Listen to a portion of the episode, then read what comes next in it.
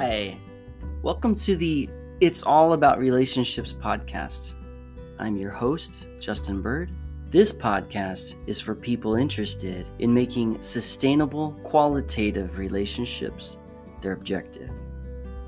I want world peace, and I build world peace one world at a time, beginning with the relationship with self and extending outward to marriage and family, friends, community, and world so if that's an objective you want to take up, come along. Justin, you were talking to me about thresholds earlier, on how these different thresholds really impact human relationships. Can you tell me a little more about that? So the threshold separates self from other, and or appears to and um, punching through that threshold creates intimacy. So in, in creating in creating connections with human with other people, building community, building intimacy, and I'm using the term intimacy to mean much more than you know sexual closeness, but in in building that intimacy, you're crossing thresholds in an exchange every exchange is a creative process where new life is created by the meeting of a need with the resource or solution it requires to sustain its life. And every time um, a resource or a solution and a need pair up, then new life is created. And so the threshold prevents their meeting, the need and the, the solution. The threshold separates need from solution. Um, the threshold separates self from other, the threshold separates the world from God. The threshold is this, this apparition between these two players in the formula of the grand design. So however one applies the grand design or the formula of relationships, there's going to be the presence of some kind of threshold that gives the appearance of a separation and um, each time a creative exchange occurs between two players, building a connection, new life is formed, and that's the goal. More and more life, better lived. So are you saying the threshold is imaginary?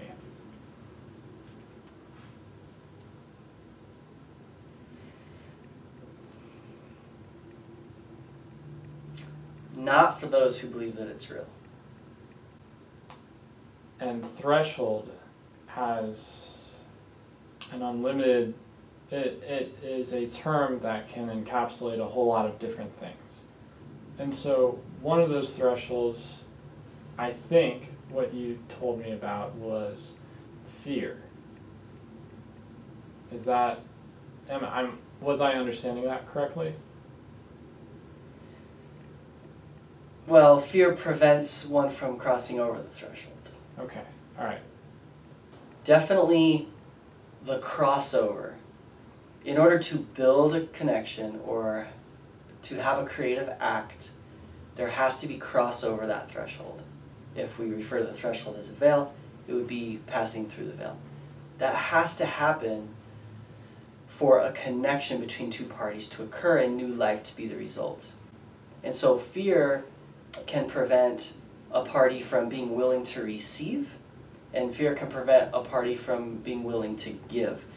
And it's in the giving and the receiving of the resources that the new life is created. Hmm. So fear stifles people's desire and willingness to receive and to give. Hmm. And so fear prevents someone from sacrificing, and fear prevents someone from being vulnerable. Is that true? Yes, that's that's perfectly well put.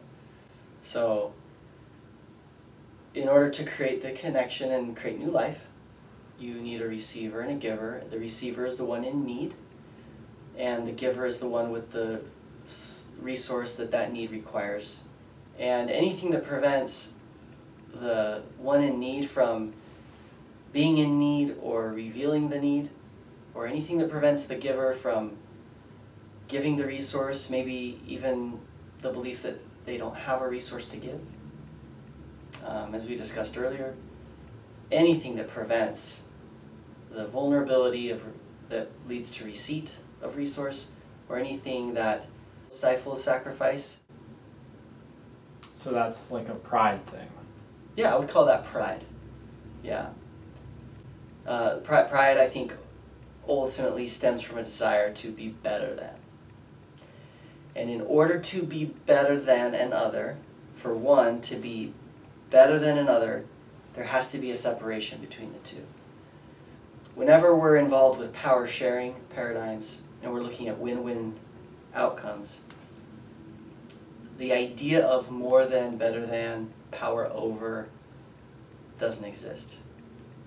This is a, this is a true state of equality um, where we where the desire to distinguish oneself as superior to other, where that desire is gone, the flow of resources, meeting needs, creating new life happens spontaneously. That's our natural state of being. Pride um, comes in and says, having my needs met is insufficient, which is to- total crazy because the definition of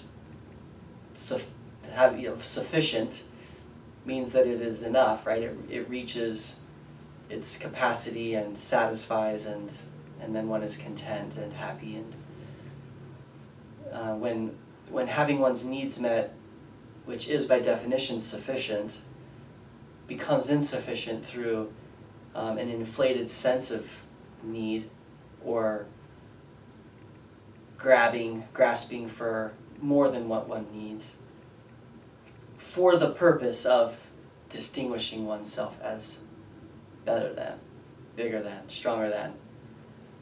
And that is the reward. It's not the accrual of the resource that's the reward anymore. It's not getting your needs met anymore that's the goal. It's the distinction of superiority. Hmm. When that is in play, when that's active, that is always going to prevent people from sacrificing resources for the needs of others. Because the goal isn't to get my needs met and to meet the needs of others, the goal is for me to be better than others. And that prevents sacrifice. And, and I call it pride or ego. So, as long as there's that desire for a sense of superiority uh, in any way, it's going to stifle the flow of sacrifice and, and resources that humans need to sustain themselves. So doing away with pride definitely unclogs the flow and creates the communities um, of sustainable living. Hmm. I would like to hear a more of a description of what you think pride is and how it relates to this. Okay, so the origin of pride is the desire for superiority. Um, the opposite of that is the desire to meet needs and to meet of self and then to meet the needs of others. But the desire for a sense of superiority um, isn't focused on that goal of meeting needs. It's focused on the goal of creating some kind of evidence to support the belief of superiority, which doesn't in fact exist. So, the way things really, in the way things really are, power is shared. In the state of interdependence, which is the state of all existence and everything that's created is through an interdependent interplay. That there's power sharing in that structure in the grand design. And the idea of power over doesn't exist in that grand design. But in order for an, an individual to believe itself to be superior, it has to create um, a separation between self and other. It has to ignore the power sharing principle and reality of the way things are. This inter this interconnected flow and exchange between need and resource that creates new life that has to be ignored, sort of set aside, summarily dismissed in, in favor of um, the creation of a, an appearance of better than, more than, more important than, uh, worth more than, bigger than. And so that's what the accumulation of resources, unshared resources is. It's the accrual of some kind of evidence of being better than, Mm. bigger than. Literally think of the accrual of resources being a pile of resources that gets bigger and bigger and bigger, and then you look at it and see, oh, see, I'm bigger than, I'm better than, I have more of these resources. And, and, and that feeding of that idea of superiority is the, both the motive of the accrual of resources that humans need to sustain their lives, and also the reason for not sharing it. Mm. but it's not it's not real it's not real um, not to say that the accrual of temporal goods like if you're gathering all the bananas and you make a big pile and you don't share with the village you literally do have all the bananas and so not to say that you can't make actually make a pile of bananas you can but the idea that you are superior because you have the biggest pile of bananas. That that is illusion. That's not real. That's fake. You're not better than. You're not worth more than the people who But I have more bananas. you do, you do have more bananas. And and when a child is born into the world, it has no resources. It will literally die if it doesn't get milk from the breast every, you know, certain hours. And it doesn't have the ability to build its own shelter and it doesn't have so, this state of vulnerability, where you're living in a world with other people who are more interested in building up their big piles of resources to feed their ego complexes, you can suffer. I'm not saying there it doesn't create suffering, and I'm not saying there's not an immense amount of pain from it.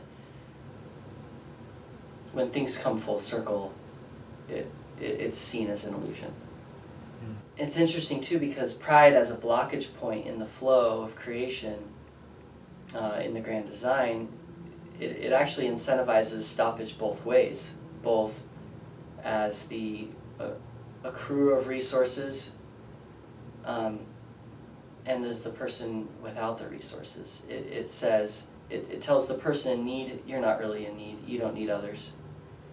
Um, nobody has anything that, that the whole idea of need um, pride combats because um, need is vulnerability and need is suffering.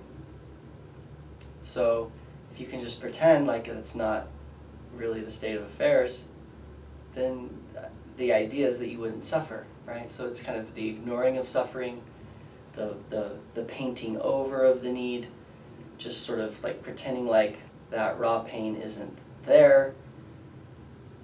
I am a rock, I am an island. Socially, emotionally, this is huge, you know, among men too. It's just going through life pretending like you don't have needs, that there aren't needs. The whole purpose of all of that pursuit is to avoid the pain of being in need, Mm. that child position when it comes in the world and it is nothing but need we all experienced a great deal of pain coming through that portal uh, of birth and um, being brought into a world where there are so many people who look can look need in the face and not be moved to meet it or to sacrifice for that need. Even good parents, in to certain degrees and at certain times, will fail to meet the needs of children in really aggravating ways really harmful ways. Wounds are inflicted through being a child, being totally vulnerable and in need. So we try to get away from it. Pride's, pride purports to be the solution in two ways. One, by eliminating need altogether and pretending it's not there. And two, um, feeding a, a superiority complex where um, you want to be designated as better than, stronger than, richer than So you hoard resources and you don't share and you don't sacrifice. So if I'm like, say for example, I, I make a certain amount of money, Okay. say ten thousand a year, and I compare myself to someone who has a hundred thousand dollars a year, I might feel pretty bad about myself. But what does this tell us? What does this say? So so looking at that scenario and saying this person with more is worth more than me. Um, as a human, meaning like their spirit and soul, like their whole created form is um, worth less. I'm not talking about worth as in net worth, monetary worth, but but as a created form, I'm worth less than someone who has 100 grand in their bank each year than me who has 10 grand in the bank. Anyone who looks at that and believes that is indulging in pride. And that's why it can affect people on both sides, right? It can mm-hmm. affect the poor, the, the one with less money, it can affect the one with more money. And it just, the idea of superiority is at the root of separation between self and other. When you say that people, when they have a, a lot of money, and people when they have less money, they should think of themselves as equal. Yes. And that would make it so peace abounds, Yes. right? Yeah, and there's probably a lot of steps that need explanation between that and but but yes, that's exactly right. The the one in need, um, the one in need has to know it, his or her worth. Because it's in the knowledge of that worth that um, a different kind of that, that they that they engage differently with the world the beliefs that we have about our worth affect directly and significantly how we engage with the world. You know, at, at one point in life, they may feel like they're less than others because of their poverty, but if they ever come into money, they're going to feel like they're better than others because of their wealth. And both beliefs are false. Both beliefs tend to dissolution in community ties. The building of bonds between neighbors are dissolved by this belief, regardless of which side of the equation one sits on. It is the belief itself that tends to dissolution. So, we're speaking about a topic where people a lot of times feel inferior or superior. And a lot of people get either upset or they go through emotional swings when they, say, get divorced, when they have a, they lost their car, they get in an accident, they compare the houses that are in between, like, oh, this, my neighbor's house looks like this, my house looks like this oh they have this possession or and I don't have that possession or it's it's unending. So you you gotta you gotta think this is a very pervasive topic, right? Oh, yeah. Because a lot of people have this idea that world worldly wealth is is the only wealth that matters. Right. And, and it's the, I would say it's the primary driver of most of our culture. Mm-hmm. You know, it's the keeping up with the Joneses. It's,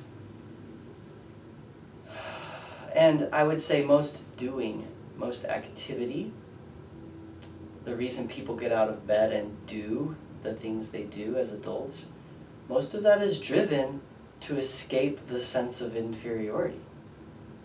Most doing is to accumulate more resources, in- primarily in the form of wealth, in terms of money um, because that's just kind of a common denominator for the resources that life requires to sustain itself.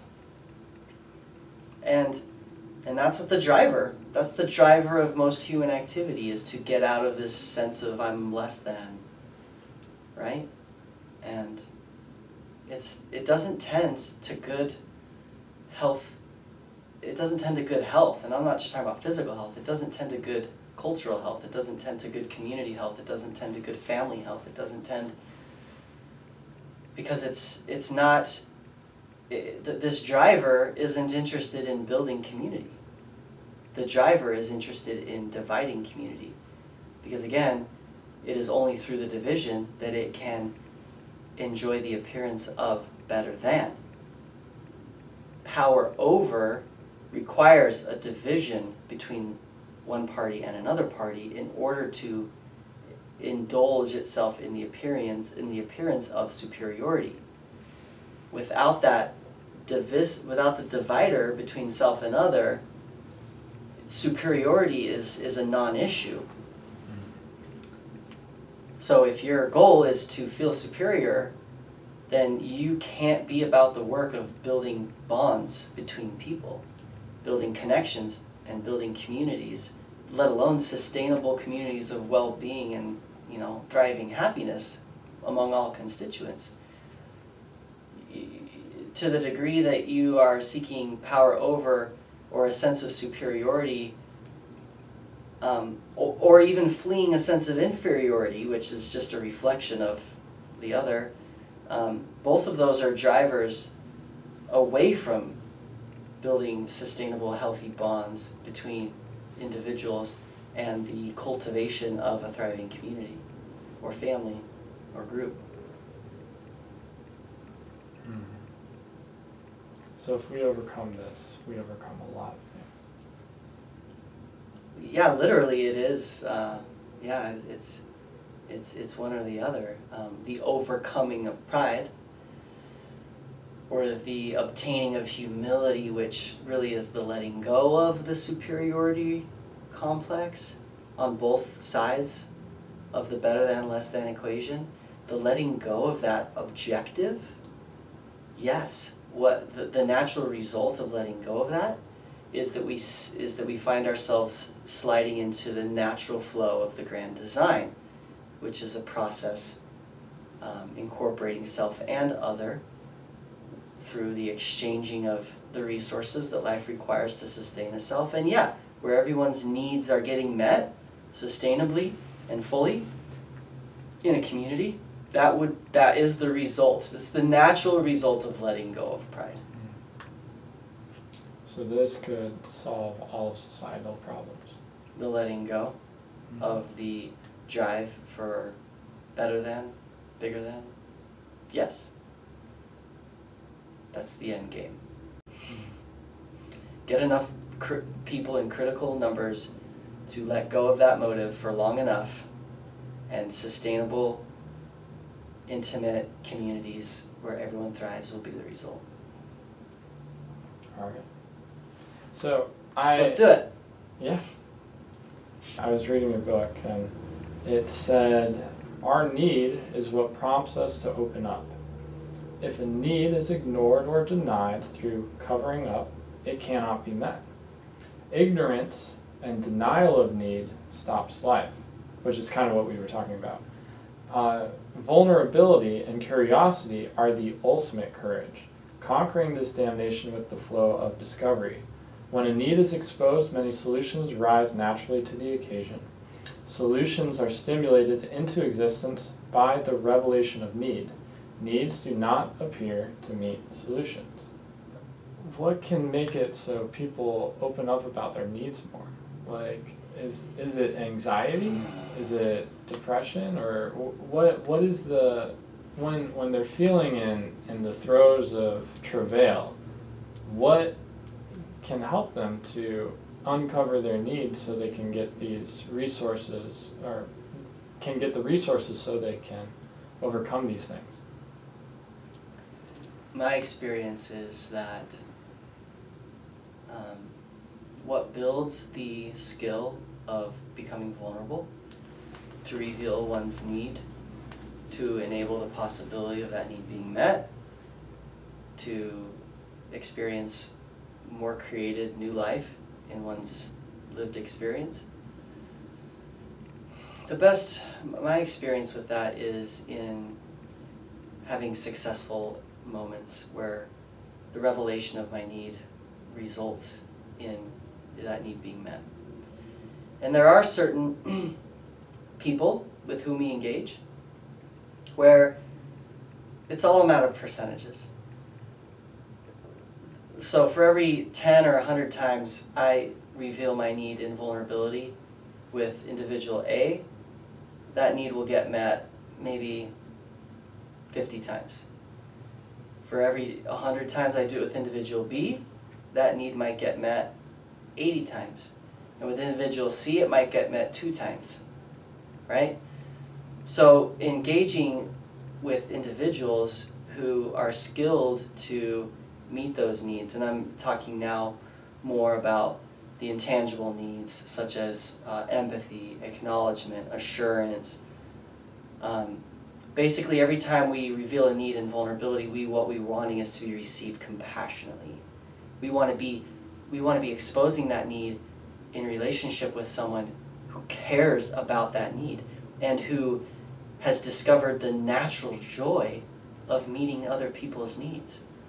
We want to be in relationship with people who have discovered that it is joyful for them to meet needs and aren't expecting things in return, right? They've come, they've evolved out of the manipulation motivation for meeting needs, right? Which is to meet your need because I'm going to remind you of that later and get something in return. And they have discovered that meeting needs is a joy in itself. They're, they're sort of, maybe they're um, a, a little bit addicted to the giver's glow. So we want to find these people.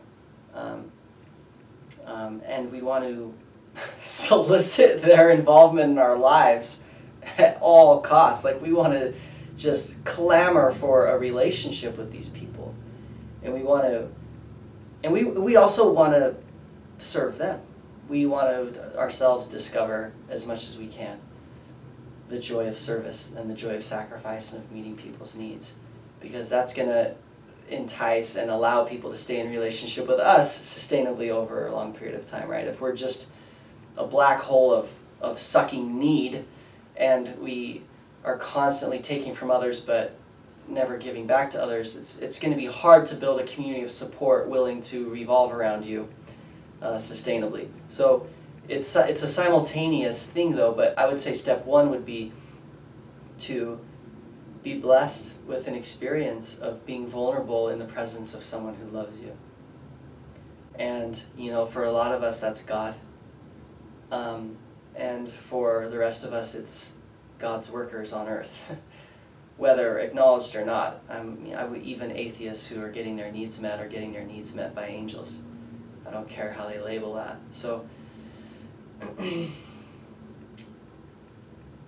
I think a person has to start with having that experience, with getting their cup filled with a lot of these intangible resources, which collectively we could just call love. And then from that point, um, develop a routine and a, a, a, consistent and effective pattern of strategies for getting that need, those needs met again and again and again.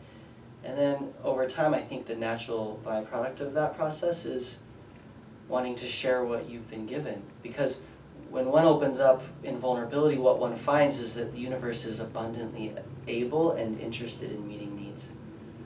And as one discovers that experientially, one realizes that that abundance can flow through you.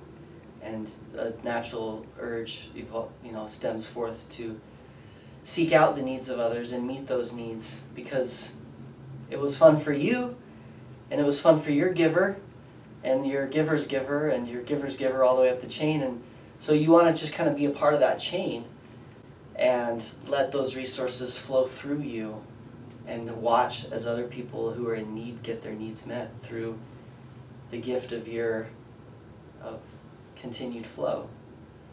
A lot of a lot of these needs are emotional and and so a lot of people think that they need these tangible things. They they need the money, they need the car, they need the house, they need the wife, they need the kids.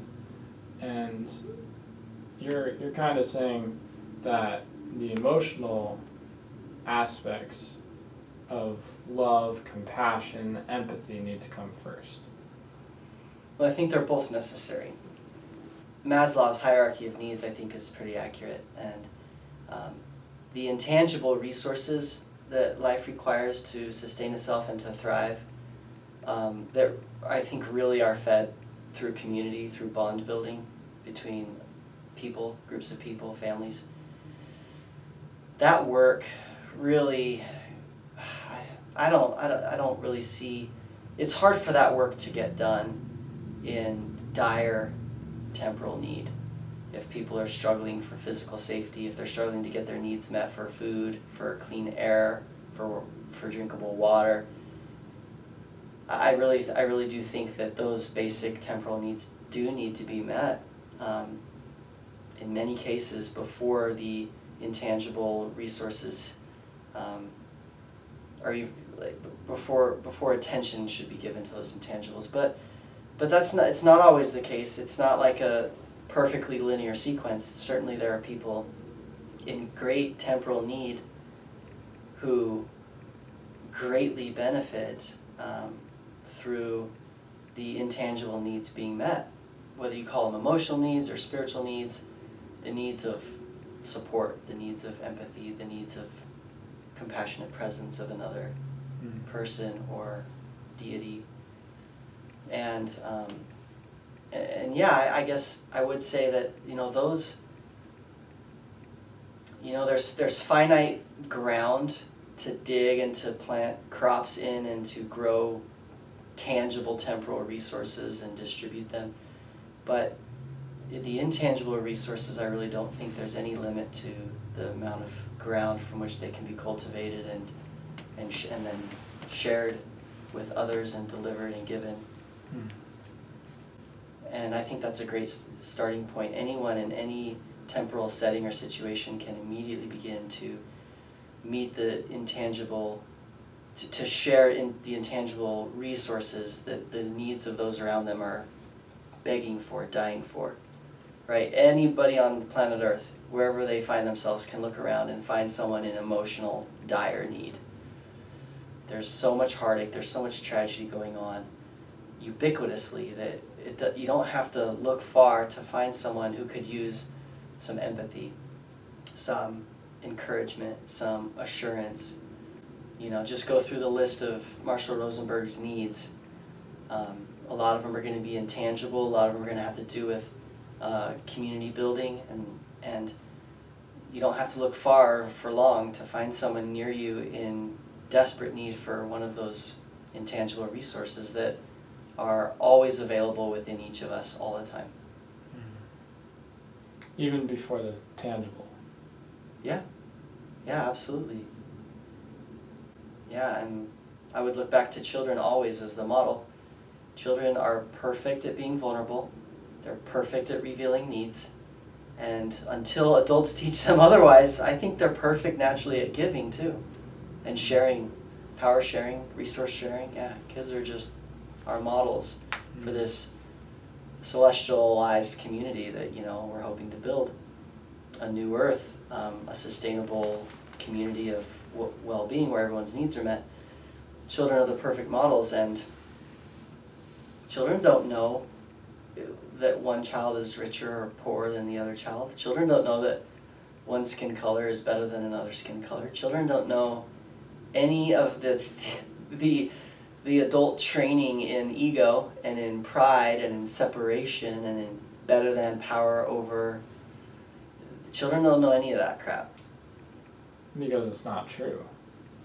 it's not the natural state into which we were born.